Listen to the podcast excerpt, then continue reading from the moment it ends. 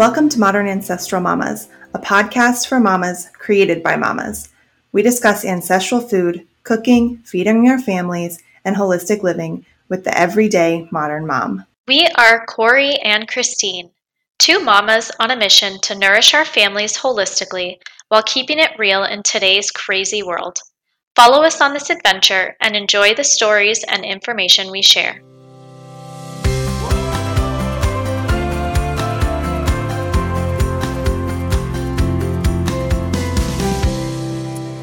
Hello again. Welcome to Modern Ancestral Mamas. This is Christine and Corey. Hi.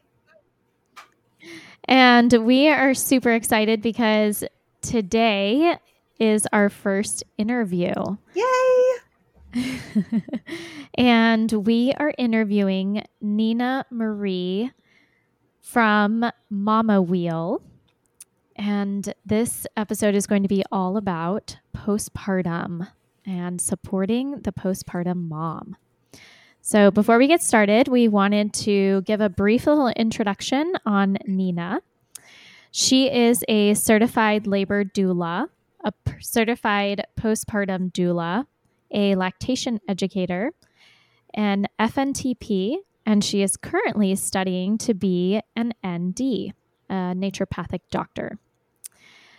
And Nina loves working with postpartum moms, which is why we are talking to her today. And she wanted to share a fun little background info on herself, which is that when she was younger, she had two childhood career dreams. One was to be a paleontologist. The other was to be J-Lo's backup dancer. What? J-Lo, you can reach me at Mama Wheel on Instagram. Never too late. Live those dreams. I love it. Definitely not. So without further ado, here is Nina, also known as J-Lo's future backup dancer. Hi, everyone. It is a pleasure to be here with you all, Christine. I'm really excited to chat with you guys about postpartum care. Oh, and Corey, of course. There's two, Corey and Christine. I'm glad to be with both of you. Okay, so Nina, usually we start our episodes with a little snippet. And today, the snippet that we're going to share is what our favorite postpartum item, food, tool, whatever it is that helped either us get through the postpartum period, or, you know, your clients. So do you have one to share? I just thought of something that I loved that I would tell everyone to do. If you are a breastfeeding mom, walking around bare-topped or braless is the best hack ever. I don't think I wore a bra the first year after having a baby. Stop so it. Probably... Wait a minute. Like, what? How did you catch all the milk that came out? I didn't deal with any leaking, if I'm completely honest. Yeah. So I never had to worry about an oversupply or anything like that. So no bras year one. Man, wow. Full access. I mean, yes. Okay, seriously though, if I had done that, my shirts just would have been completely soaked for like 4 months. Okay, maybe this is going to be the episode that gets a little too personal, but that's the truth. I'm sorry, was that TMI? Maybe. Sorry, guys. Corey, what was your favorite postpartum product or food? Clearly, breast pads were a big deal. Okay, so after my fourth baby was born, I started buying these lactation cookies that were not standard lactation cookies. They were like they didn't have like a bunch of sugar in them. They were fruits. I think they were sweetened with dates, and they had oatmeal and brewer's yeast and chia seeds and flax seed and I don't know, that kind of stuff. And I think I probably lived on those for the first couple months until we got out of that newborn stage. I mean, I ate other things, obviously, but you're so snacky, you know, you get so hungry. And yep. I ate a lot of those. Those sound delicious. I'm not going to lie. I don't remember I got them from, but I don't remember what they were called. But I also, I just made a meal to take to my friend who had a baby last week, and I made her some lactation cookies that were basically the same thing. So they weren't difficult to make. And if you could make them maybe before you had the baby and freeze them, then you'd probably be set on that. That is a great tip. Okay, so this might be TMI as well, but my favorite product was actually from this company that used to be known as Earth Mama Baby Organics. They changed their title now. I can't remember what they are now.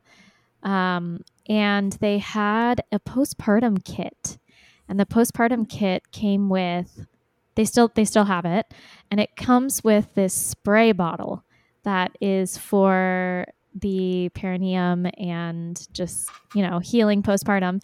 And the coolest thing is it sprays upside down, and it's just this like healing mist, herbal like mist spray that you spray in your nether regions.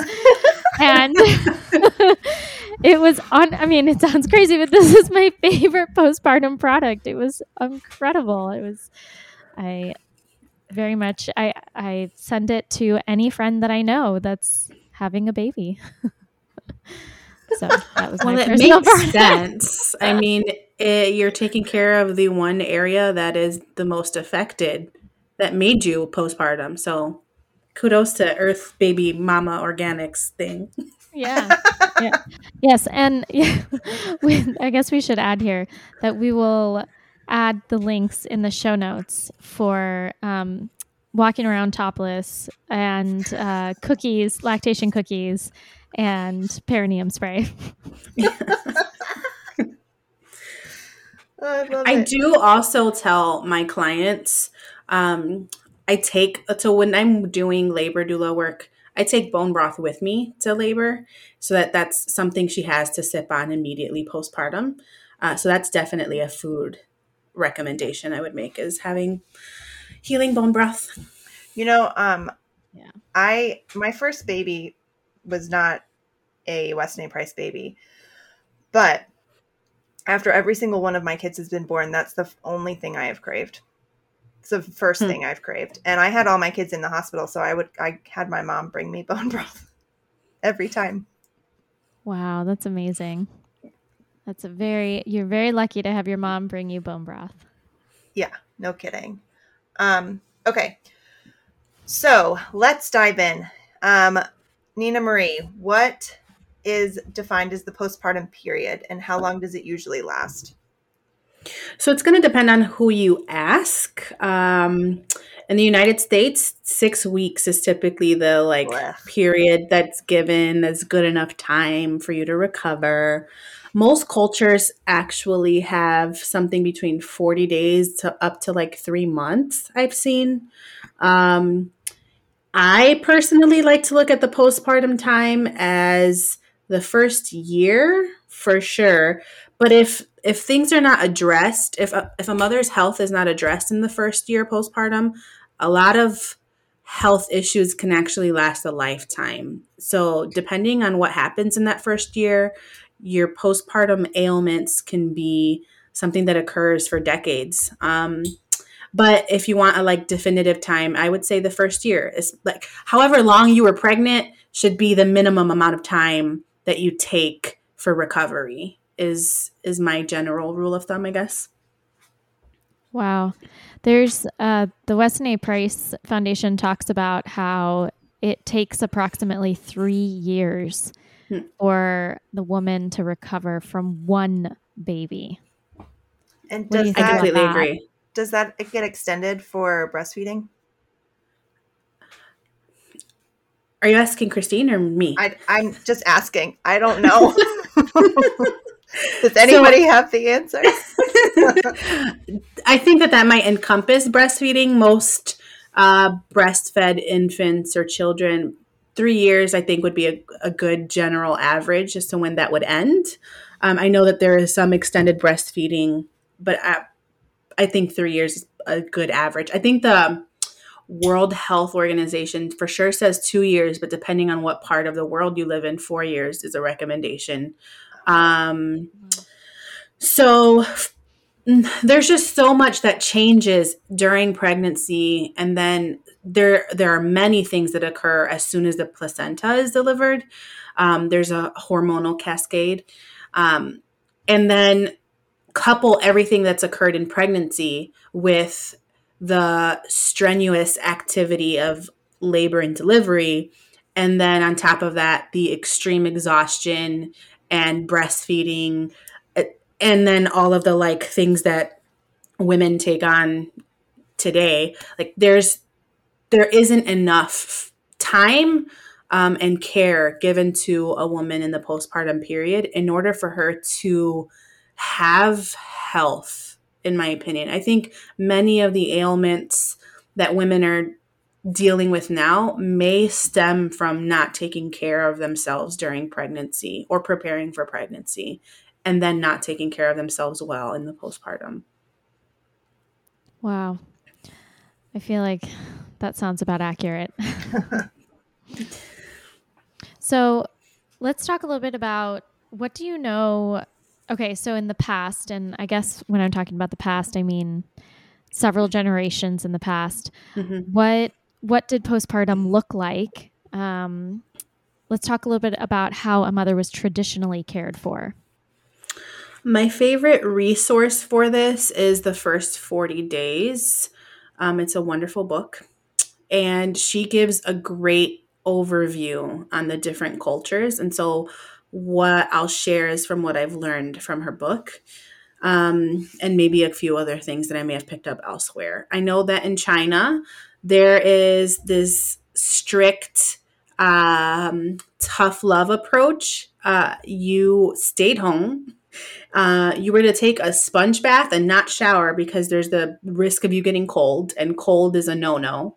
You need to stay warm. Your vitality comes with heat. You cannot read books because you might strain your eyes, and that's a no-no. You cannot watch sad movies because then you're going to have emotional upset, and that's a no-no. And other people are to take care of all of the household duties. You're not to lift a finger at all. And traditional Chinese medicine as well, they say if a woman despises or rejects this kind of recovery, she's going to experience this yin deficiency. So that's with the light and health and vitality. And she can have insomnia. She can have night sweats. She can have hair loss, which we see a lot of with postpartum anxiety. We see a lot of postpartum anxiety and depression, headaches. A lot of that occurs in the postpartum. And so there's something there to be told about resting and letting other people care for you.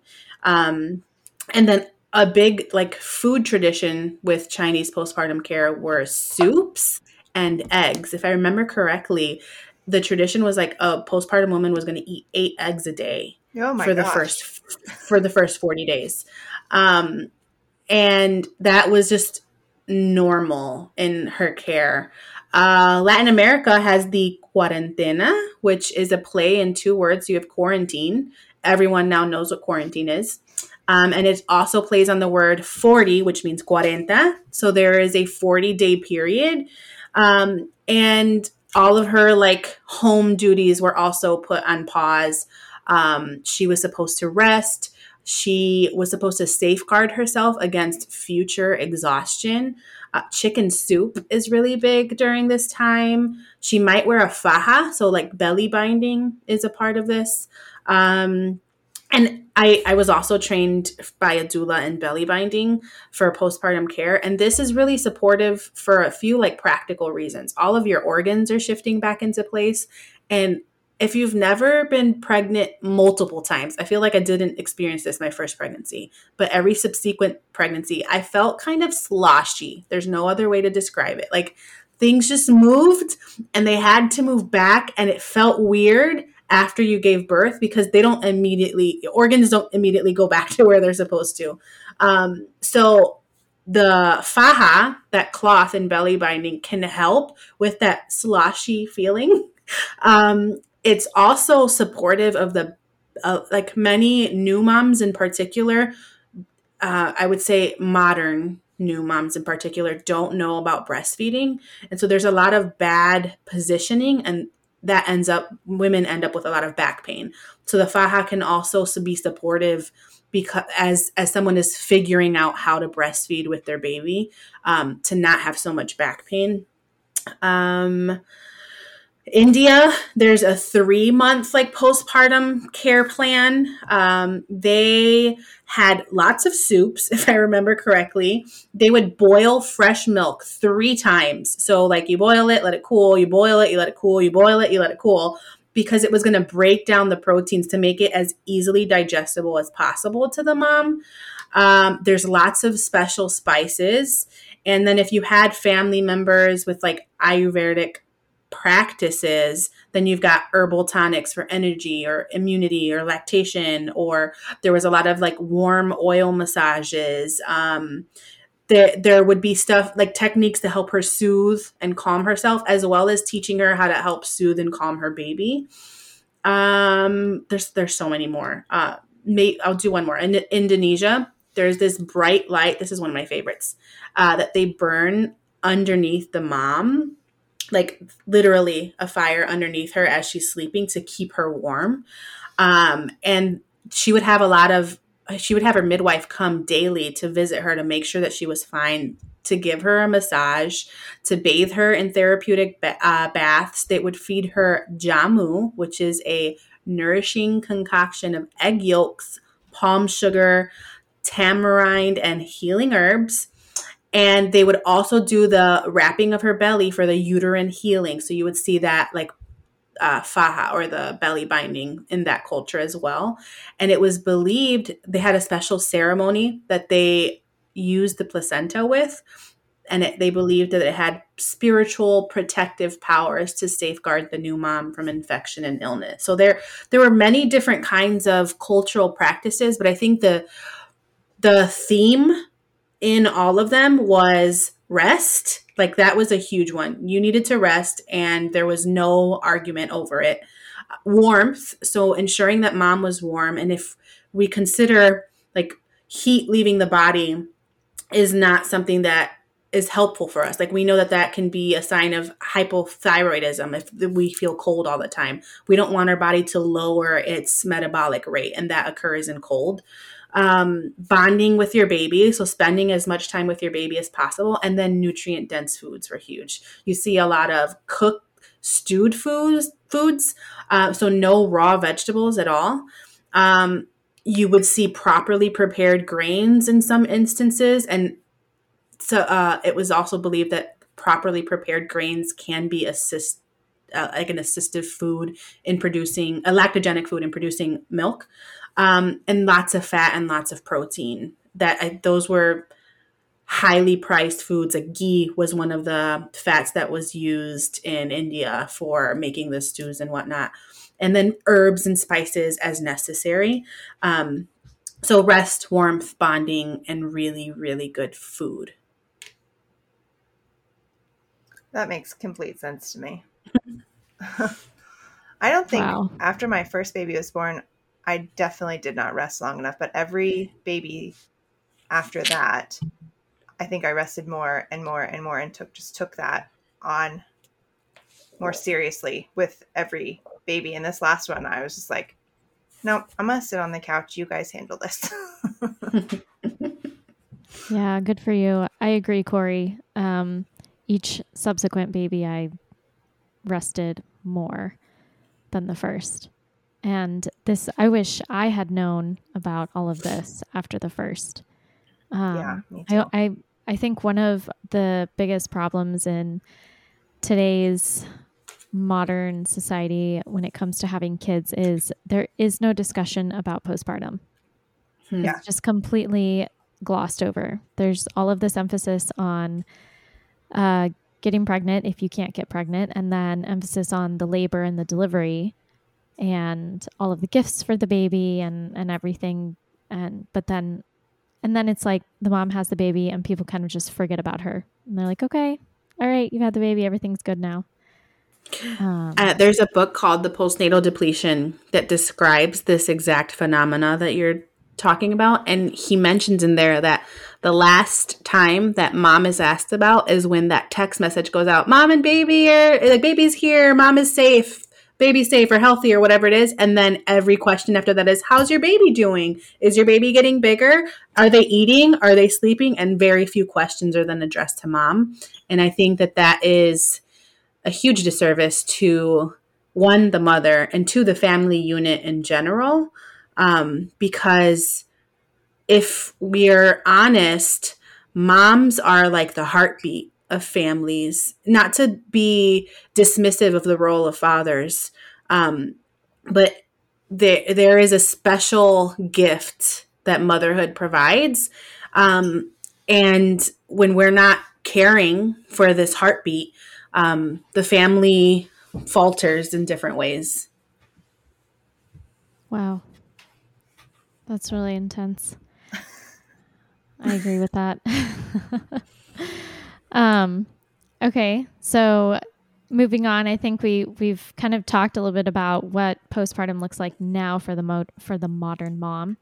But one of the things that we really wanted to focus on was the societal expectations that we have today for moms, this expectation of, okay, you need to lose weight, you need to go back to work, you have to bounce back, and you need to go directly, go back to caring for the household. Let's just, I don't know, talk a little bit about that. I actually think that it starts in pregnancy, not necessarily in postpartum, because at least in the Western world, it's not the norm for women to be given paid maternity leave. And so most women are working up until the day that they start labor.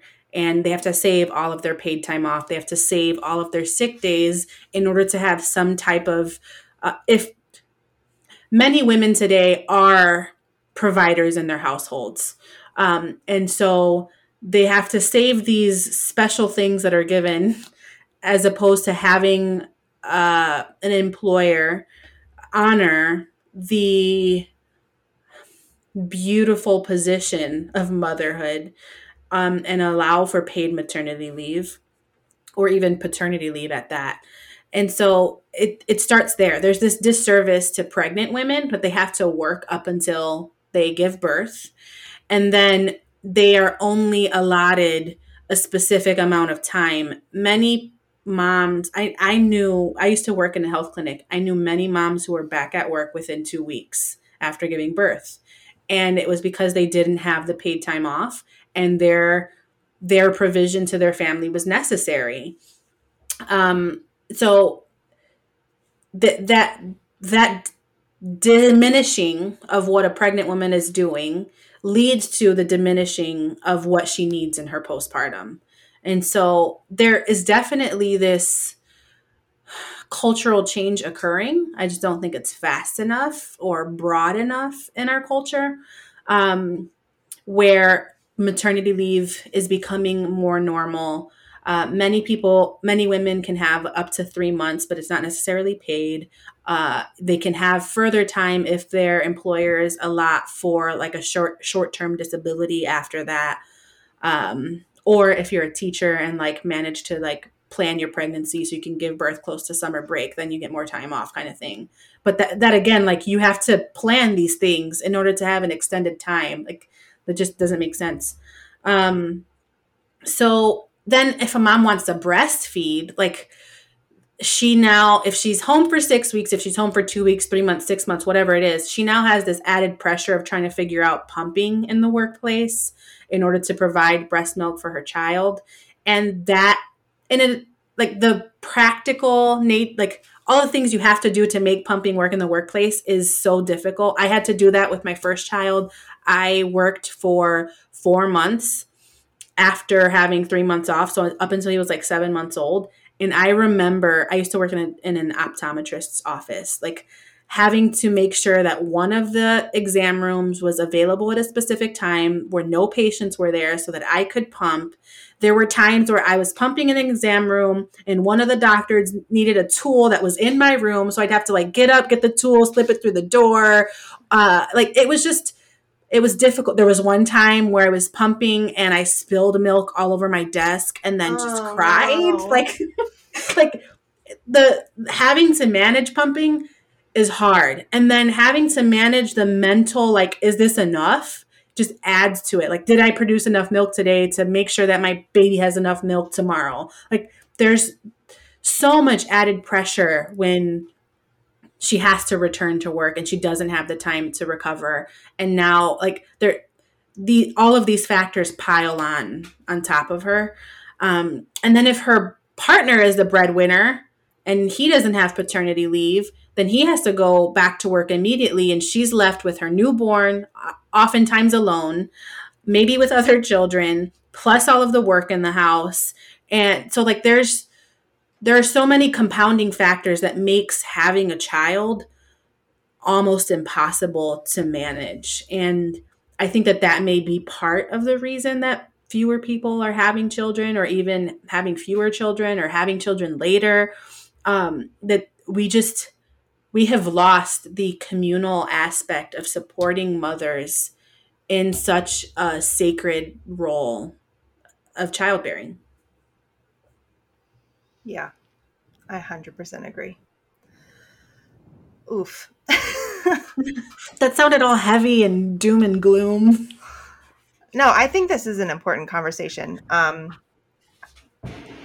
So after our second baby was born, my husband she was late. She was like 3 weeks late. Okay.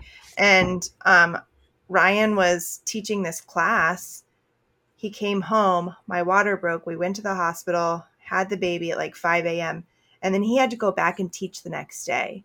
So he literally left me at the hospital and had to go back and teach the rest of this course. But, you know, that was our bread money. So there was no other option. We want to pause for a moment to talk about one of our favorite podcasts. The Wise Traditions podcast is about food, farming, and the healing arts. Basically, it's about how to cultivate health through ancestral wisdom backed by modern science. We've learned so much from this podcast and the foundation that puts it out.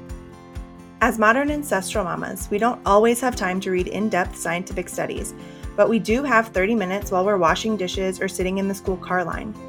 The topics the show covers are broad, everything from what to eat when you're expecting, to how sunlight nourishes the body, to how to keep children grounded in these turbulent times. Give a listen wherever you get your podcasts and or download the Wise Traditions podcast app from your app store. Okay, so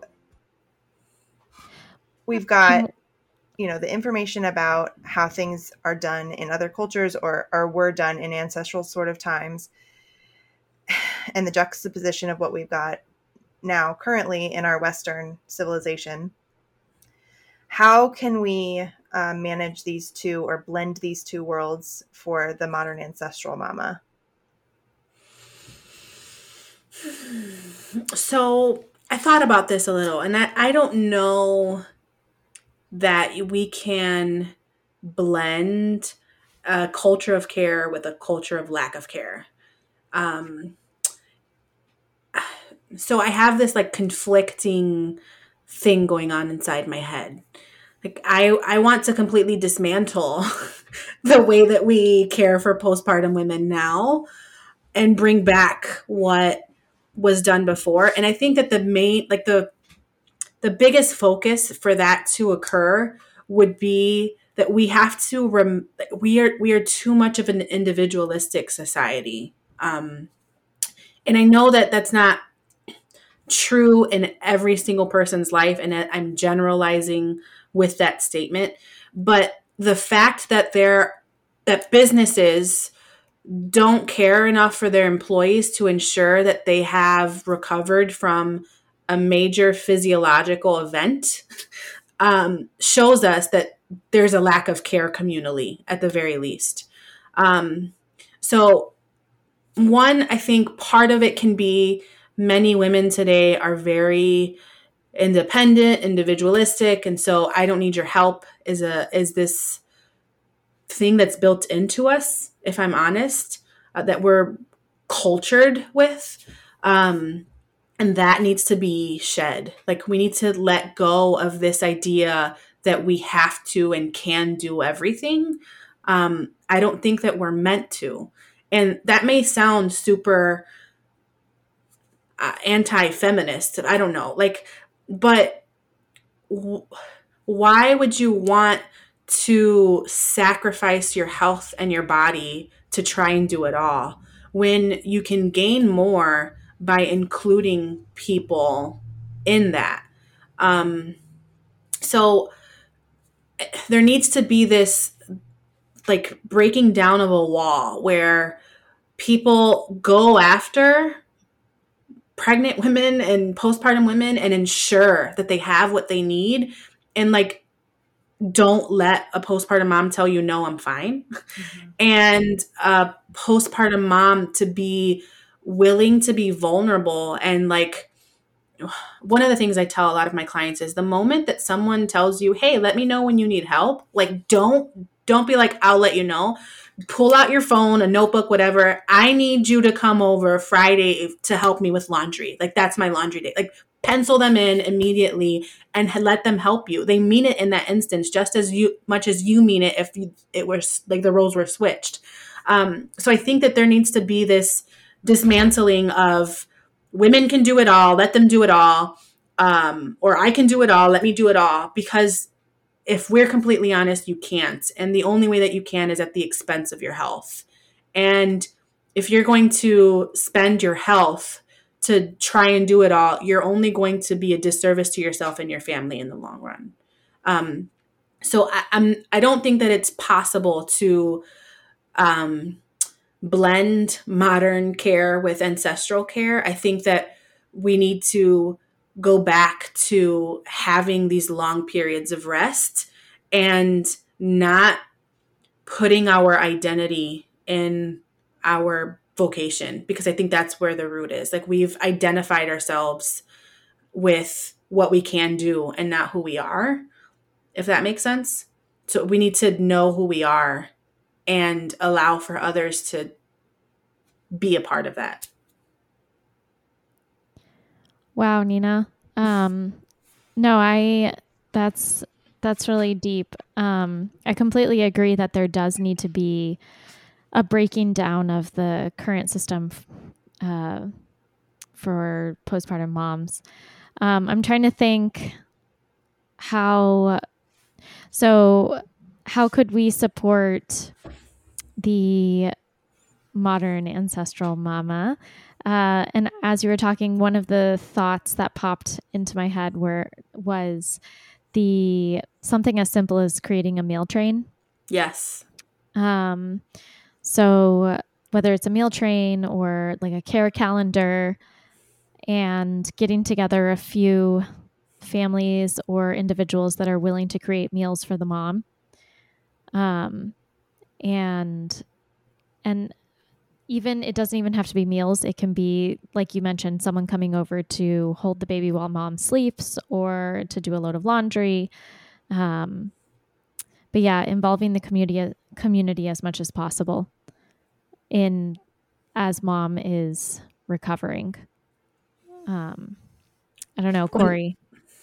One thing that I tell my clients is to make a list of all the things that they need done and put it on the refrigerator so that when someone comes and visits, hey, can you take care of the next thing on that list and scratch it off? I really need help with putting the dishes away from the dishwasher, like whatever it is, like put those kinds of things in a place and don't be ashamed to ask for someone to do that. Like it'll take them 10 minutes to load and unload your dishwasher. It's not a big deal. Or it'll half an hour while you guys are chit chatting and you're nursing your baby, they could fold laundry for you. That's not a big deal. It's an act of service as you serve your body and your baby in that time. So that's, leave a list on your fridge.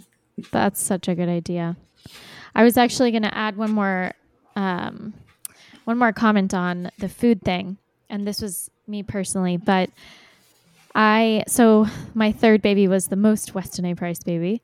And I had to really tell myself that it was okay to receive any of the food that was given to me, knowing that it was probably going to be conventional food. And so the person who put together my meal train was very sweet and just had a few specific requests, which were I specifically requested no restaurant food. And I think I asked for gluten-free.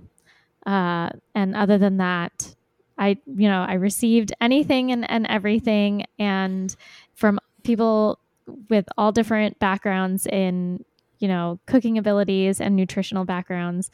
And it was a lesson in humility and also just gratefulness to really be thankful for what you receive and eat it. It doesn't matter what it is. It's food for your body, and it's something that I didn't have to cook, and either for myself or for my family. So yeah, I just want to add that little piece there. I did something very similar after my last baby was born. I ordered a bunch of like gluten-free pretzels and crackers and things that I wouldn't normally buy. But I was like, I need to be able to feed these other children without getting up from the couch. So I was just like, it's okay. Like we can do, a month of this or even a couple months of this and we'll be fine. I actually think that's really important. I guess giving ourselves grace. Yeah. So, so moving on, we want to talk also about postpartum recommendations we talked a little bit about, let's focus on self-care first. Okay. So sleep is huge. That is a huge, huge part of postpartum recovery. And sleep? Wait, what sleep are you talking about? So, I'm still not there. Okay, guys. I will give you the facts about why sleep is important first. Your body's repair only occurs in sleep. Your body's detox. And this is really important for moms who may have had to have an induction or a C-section. Like there's a lot of pharmaceuticals in your body. Your body needs to detox. Sleep is where that's going to happen. Digestion is at its highest during sleep. So, and sleep is probably a top 2 factor in perinatal, maternal anxiety disorders, things like that. So postpartum anxiety, postpartum depression. If a mother can have one stretch of 4 to 5 hours of uninterrupted sleep, her risk or even incidence, if it's already occurred, of anxiety and depression in postpartum diminishes by like 80% or something. So just by ensuring that she can have sleep, you can decrease those risks. Does it have to be during the day out of curiosity? No. When you're with a newborn, your day and nights are like wonky because your baby's day and night is wonky. You just need a 4 to 5 hour stretch of sleep in that day. It doesn't matter. I mean, if it's going to be in the middle of the day, then you for sure want your blackout curtains. You want the room to be cool. You want some sort of thing to cover your eyes, no lights, as dark as possible to mimic nighttime. But 4 to 5 hour stretch will make all the difference in postpartum. So sleep is number one. I think involving our partner is huge. Many women, and to some degree, it's completely understandable and necessary if you're breastfeeding. Like your partner's not breastfeeding, you know how to soothe your baby. The boob always works. Very rarely does it not. So, but there are other ways to involve your partner to like give yourself a break. And there are many women as well, if they're not the breadwinner and the husband is, they're like, I need to take on all the nights because he's got to go to work. And I think that that is unfair, if I'm honest. Like, he can handle 1 or 2 nights a week to make sure that you can sleep too. It's not, and he's probably having his sleep disrupted anyway. It's not just you. So I think that is a really big piece, like ensuring that you have a partnership in dealing with the extreme exhaustion of having a newborn. And then skin to skin is really important to me. There's so many amazing like realities or fun facts that come with skin to skin. And that's not just for mom and baby, but also dad and baby, that I think would be beneficial. So again, just go topless and enjoy your baby. Oh my. Like, for example, skin to skin is going to provide like metabolic stimulation for glucose regulation, for neurological stimulation, for calming and sensory stimulation. And it also provides temperature regulation. So this is my like most fun fact. Your breasts act as thermometers and thermostats. Like, if you are nursing and your breast senses that your child is too cold, this single breast that you're nursing on will increase by like 2 degrees. If your child's too hot, it will decrease by like 2 degrees in order to help regulate your baby's temperature. Like, crazy. My single boob can regulate my baby's temperature. Like, because we have skin to skin. Your boob is a Nest thermostat. Yes. Modern ancestral mama. Oh, yeah. That's actually really cool. That is very cool. I did not know. I mean, I knew it was I didn't know it was that intense. That's crazy. Wow. And it'll like stimulate your baby's amygdala for emotional conditioning or fear conditioning. So like anything that you become afraid of, your baby in that skin to skin will also become afraid of or bond with you, emotionally bond with you, or partner as well. Wow. I had heard I knew that baby's saliva enters mom's breast milk, and then that signals that brings in information into mom's body as to what type of milk, or if there's any antibodies or any specific enzymes that need to be produced for baby. So there's this, and also the milk is specific to the gender. So if you're feeding a male, then you will have different milk for your male baby versus a female baby. I mean, let's be honest, this stuff is just so cool. It is amazing. And not only does it produce like immunological support or gender support, it's also going to like, it's going to change as baby grows, so that like you don't have to worry about changing formulas because your baby became a different age that month or whatever. Like, it's going to change according to your baby's day-to-day needs. Yeah. Sometimes hour to hour. Like, it just knows what it needs and it's going to produce what your baby needs. Okay. So while we're on the subject of breastfeeding, and is there credence to avoiding certain foods like broccoli or chocolate or garlic or whatever that is? Spicy foods. Yeah. Or milk or, you know. Okay, so baby's digestive system is immature until 3. Right. Yeah. So any food can become a culprit for baby simply because of the immature digestive system. So to some degree, no, there's no credence. And then to another degree, it depends on how sensitive your baby can be. So there are moms who eat spicy foods all the time and have no problems. Their babies have no problem. So it's really an individualized approach, in my opinion. I think too many mothers immediately go to like elimination diets, and what may actually be occurring is her own digestion is not optimal, and it's not. If we consider breastfeeding. So I'm eating my food. The way the nutrients get to my baby through my breast milk is my body has to break down my food appropriately in order for it to be taken up to my bloodstream, to be sent to my mammary glands, to then be sent through breast milk to my baby's digestive system. And so if my digestive system is not breaking the proteins down appropriately, that's what's being sent to my breast milk, and my baby's getting maldigested food proteins. So sometimes it's not that a baby is sensitive to a food, it's that a breastfeeding mom doesn't have really good digestion and she needs to work on that.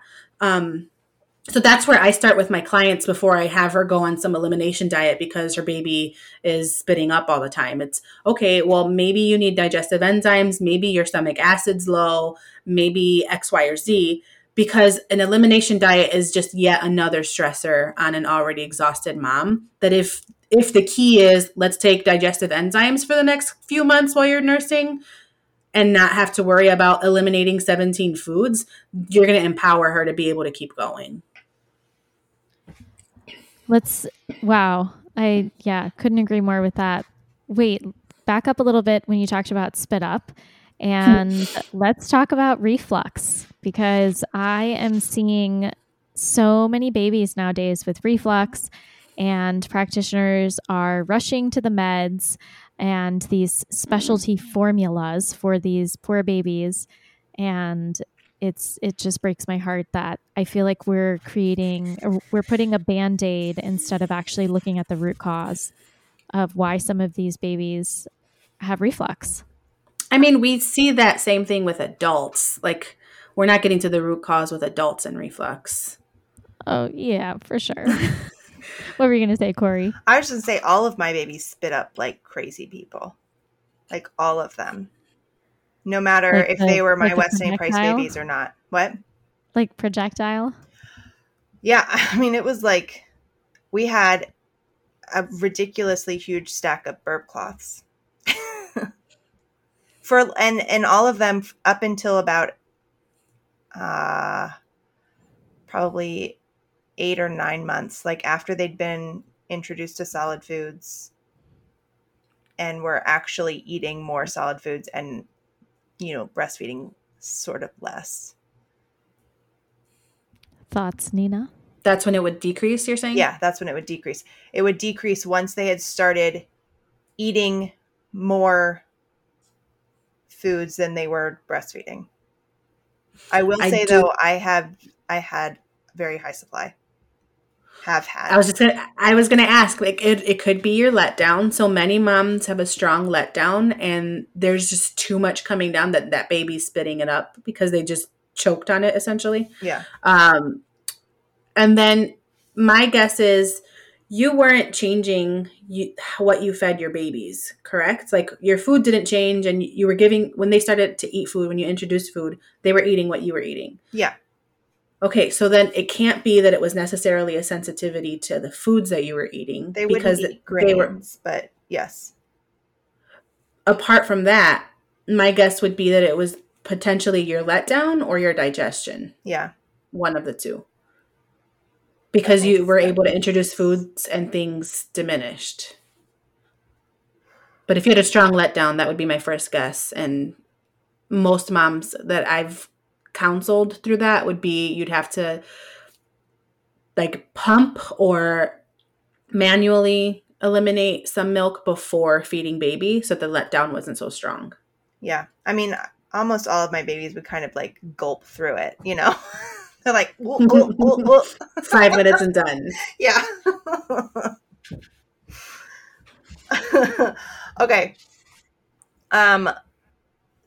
I think we've touched on, did we touch on all the things? I mean, not all the things. There's like a lot of things. Well, I was about to say, we should definitely talk about nutrition a little bit. Oh, yeah. Duh.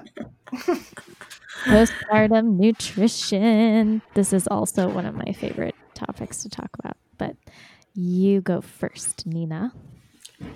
No raw vegetables, please. If you're going to have any vegetables, for sure, like 6 weeks minimum, make sure they're cooked and stewed for a long time so that your body can actually handle it. Because like your digestive system became somewhat weakened during pregnancy. And because of what occurs in labor, there's also this kind of like lax, like postpartum constipation is a thing for a reason, because your digestive system isn't optimal after having a baby. So we don't want to consume foods that are going to make your body have to utilize its resources on digestion. Like, you want to consume foods that are as bioavailable as possible, that require as little energy as possible to consume and absorb, so that your body can use its resources for recovery, producing breast milk, tissue repair, detox, et cetera, et cetera. So raw vegetables are a definite no. And I would focus on stewed meats, fats, and protein. Like, you want to sit there. If you're going to have any grains, I would for sure wait 6 weeks and make sure that they're properly prepared. Many like grains in postpartum like cultural traditions, they were soaked for a long time. They were added to stews, so they were cooked for a long time as well. I wouldn't say that you I won't say don't have carbs, because there are some issues with low blood sugar. And when you're so exhausted from the sleep deprivation, consuming a piece of fruit may be beneficial for you to have quick energy. So that I would say to use carbs strategically if necessary, and apart from like stews and whatnot. Was there something else? Like, there are so many hormonal changes. Your body needs to recuperate hormonally, and your hormones are created from fatty acids and amino acids. And so that should be a focus, because you're going to need fatty acids and amino acids for milk production because of the hormones that make that happen, to help balance out your estrogen again, your progesterone again, your cortisol. Like, all of those things are built from fatty acids and amino acids. And so that's where my focus is in the postpartum, and using the carbs strategically for energy when needed. Like, if you slept 3 hours and you know you have to be up, or your baby's been up crying for another hour, like, having an apple or a bite of honey isn't going to kill you. It actually may help you. So that would be where, like, my general rule of thumb for nutrition. After my third, I craved liver tonics like you wouldn't believe. Huh. And my mom came over every day for 2 weeks straight and would make me a raw liver tonic. Just like, and it was so delicious. And I feel like it saved me for the first 2 weeks. So I'm putting a plug in for Pottinger's liver tonic in the Nourishing Traditions book. It's towards the back. It's like a Bloody Mary, right? Without the oh my booze. Gosh, it's so delicious. If you've never had one before, I cannot recommend it enough. I feel like so. Yeah, it's a Bloody Mary, but it has no booze. Boo! Just kidding. Yeah, it has. You grate raw liver into it, and you put a little bit of, I don't remember what the original recipe is, but I think it was whey maybe. But I do pickle juice and ginger and cayenne and lime and salt, lots of salt. It's so good. Seriously, make one for yourself tomorrow.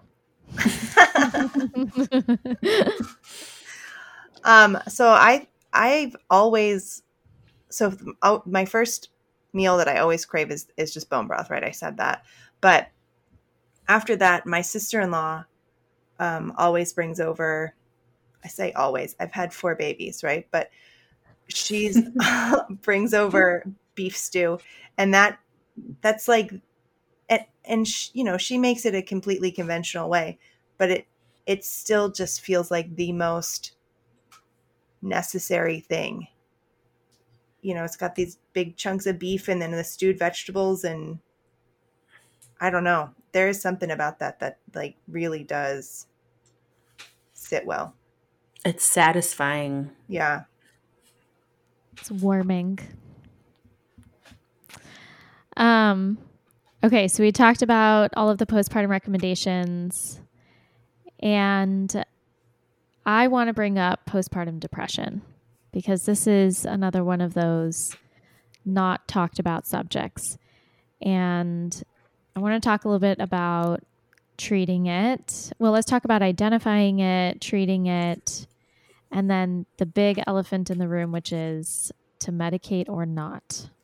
Okay, so I do want to say that with my first baby, again, I did not do Weston A. Price with him or post after him, but I was never diagnosed, but I am certain that I had at least postpartum anxiety, maybe depression. And part of that was that I at least contribute it, since I wasn't diagnosed, that he was a terrible sleeper and would literally wake up every hour until he was 14 months old, at which point I was pregnant again. So, whoa, I'm so sorry. And I was working, and Ryan was building a business and working like crazy, and we never saw each other and all of these things. And I would wake up, I would have these nightmares, that like Ryan woke me up in the middle of the night where I was digging through our sheets. And I was like, where's the baby? Where's the baby? I was having this nightmare where there was like a giant chasm in our bed and the baby had just fallen through the chasm. But it was like, that would happen a lot. Not that specific dream, but it was, instances like that. And I tell every single person that if you feel, any form of that, talk to somebody, figure it out how to manage it, because I remember so little of my oldest babyhood because I was so deep in that. And that is just heartbreaking to me. So yeah, I want to hear what you have to say, Nina. I was just going to, since we're sharing stories, I had something similar with my second as well. I definitely had postpartum depression, and it was a similar situation. She was not sleeping at all. It was nightmare to get her to sleep. And I also don't remember a lot of her childhood, those early years. It's like completely blocked out. So let's talk about postpartum depression now that we've gotten real. Yeah. I have worked with clients on a spectrum of like the range of postpartum depression. So it can go anywhere from like baby blues to psychosis. I had one client who was dealing with postpartum psychosis. I will reiterate, I really do think that sleep is one of the top two factors. Sleep deprivation is a form of torture for a reason.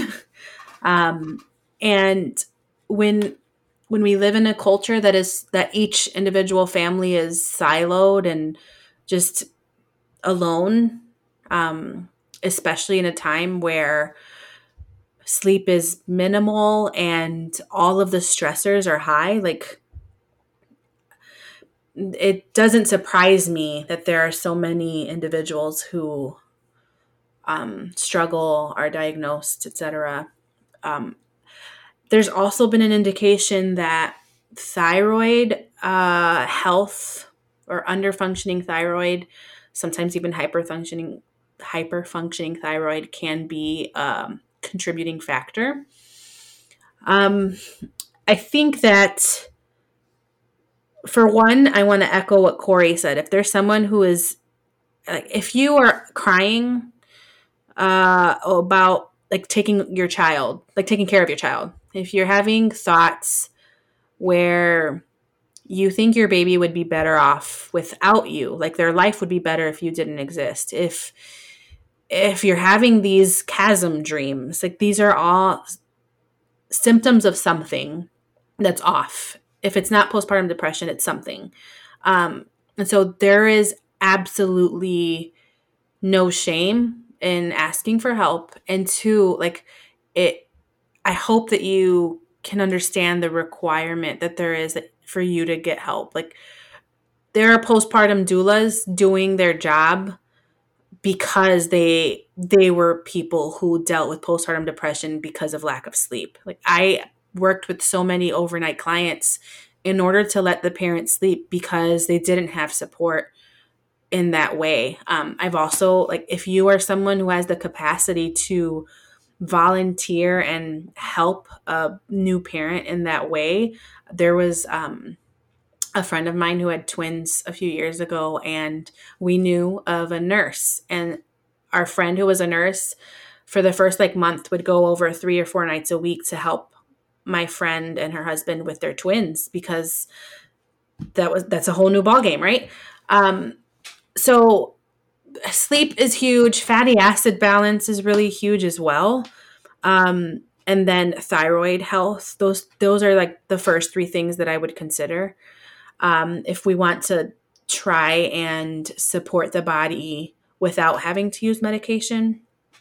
I do think that medication is necessary in certain circumstances. Like my client who had postpartum psychosis. I will add, though, that her psychiatrist was not going to medicate her unless she was having sleep each night, because you can undo what the medication is doing with lack of sleep. And so the reason she hired me was to take care of her baby in the evening so that she could sleep in order to get the medication that she needed. And so even then, a psychiatrist sees how important that the nature of needing sleep is in this realm. I don't think that medication is a negative road to take. I do think that there are many physicians who jump to that too quickly. And there are side effects with medication, and there are consequences, good and bad. And so weighing those options carefully, counting the cost, is important. And so unless the case is extreme, like that of my client, I would start with, how can we optimize sleep? How can we optimize what you're eating? Let's not live on coffee all day long, because that's one huge thing with new moms, right? We need to eliminate coffee and your addiction to caffeine to be able to function. Let's have nourishing foods that will support mental health, that will support gut health, which supports mental health. Maybe get thyroid testing done to see if that could be a contributing factor. And then, if none of those work, potentially look at medication. I haven't seen an instance, apart from the extremes, where these other factors were not helpful. I will also add that this is not medical advice. Please consult your healthcare practitioner.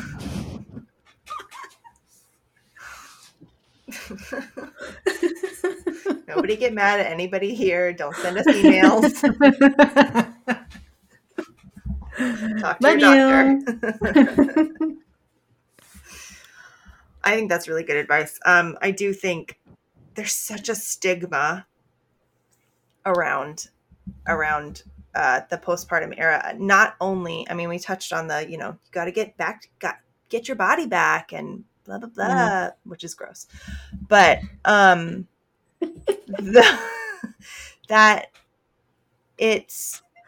this is supposed to be the most joyful time of your life. And, everybody in the grocery store says, oh, just enjoy it while it lasts. It'll be over so, which is true. It will be over very quickly. But when you're stuck in the middle of that, it's not over quickly. The days are long. Yeah. Yeah. Isn't there a quote? Yeah. I think we were about to say the same quote. I think it goes something along the lines of the years go fast and the days go so slow. Yeah. Something like that. The days are long and the years are fast. Yeah. Yeah. And I believe that you don't truly understand what that quote means until you have more kids. I agree. Yeah. Something about 2 and 3 and you know, 4 that just makes the years go by really fast. Yeah, really fast. Well, I've just started to like be really intentional about, not just started, that sounds terrible, but like having my 3rd child and watching her grow year by year, it has instilled in me like the understanding of those comments from the people at the grocery store. And it like, I get it. And so I'm cherishing these moments. Like, this is the last time I'm going to have a 3-year-old sitting on my lap.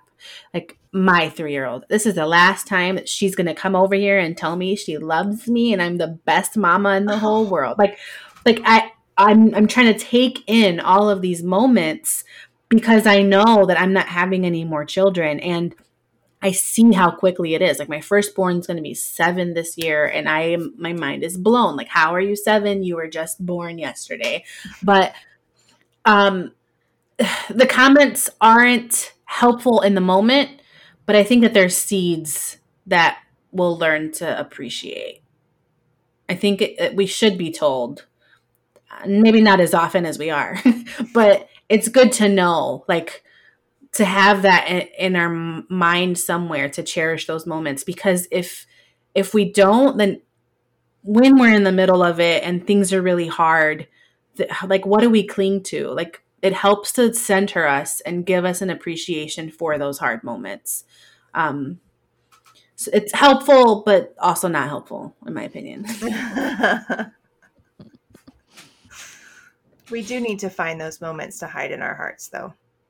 I think that is important. I actually agree. So I think that with my 3rd baby is when I really did start to appreciate that. And I did have another one too, but you know, I think for whatever reason, it's the 3rd one really made me realize that the other, they grow up so fast. Oh, maybe that's why the last baby is always seen as the favorite, because the parents are like, you're my last, and they start to cherish things differently. We're also more tired, and they get away with more. Yeah, that's true. That's definitely true. I don't know. At least I have decision fatigue, and I can't say no anymore. Do what you want, okay? Sure. Have the cookie and watch the TV show. Don't care. Oh man, I've felt that I have been a completely different parent with my 3rd than I was with the first 2. I mean, totally different. And also just age-wise, I mean, I am, you know, I was 7 years older, so just wiser and more mature and calmer in a sense, more regulated. I did ask my husband at one point, like, are we getting better at this, or are these babies just easier? And they may have been easier, because those last 2 were the Weston A. Price babies. So, or are we getting lazier? Okay, maybe that's an option too. Oh man, I am so thankful that you set away some time for us tonight. I really appreciate it. It's my pleasure. Is there anything else that you want to add or say about postpartum? Sleep with your baby topless and eat all the good food and make everyone do everything for you. Perfect. Amen to that. We might need to add some explicit warning to this one. We discussed toplessness a lot. Breast, topless. What else could we throw out there? Yeah. My mom always said that body parts are not bad words. No. Yeah. It's not Mardi Gras over here, okay? Isn't that the truth? No one wants to. Not at all.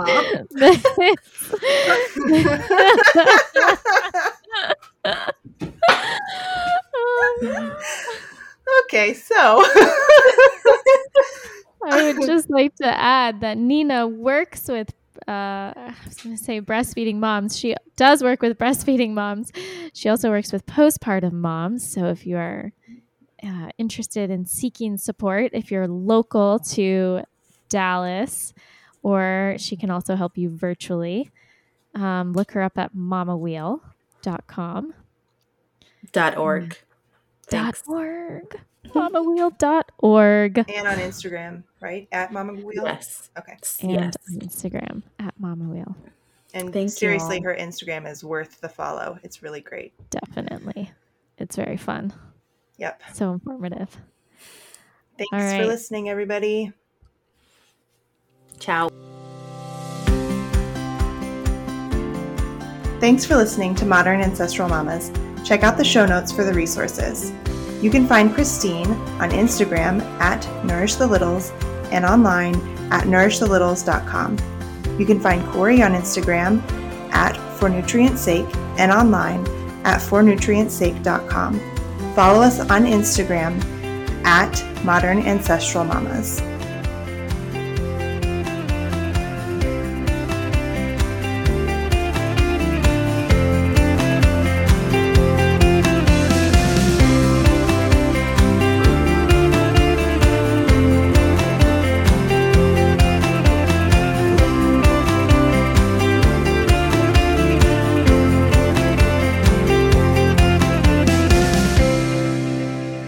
The information contained in this show is for informational purposes only.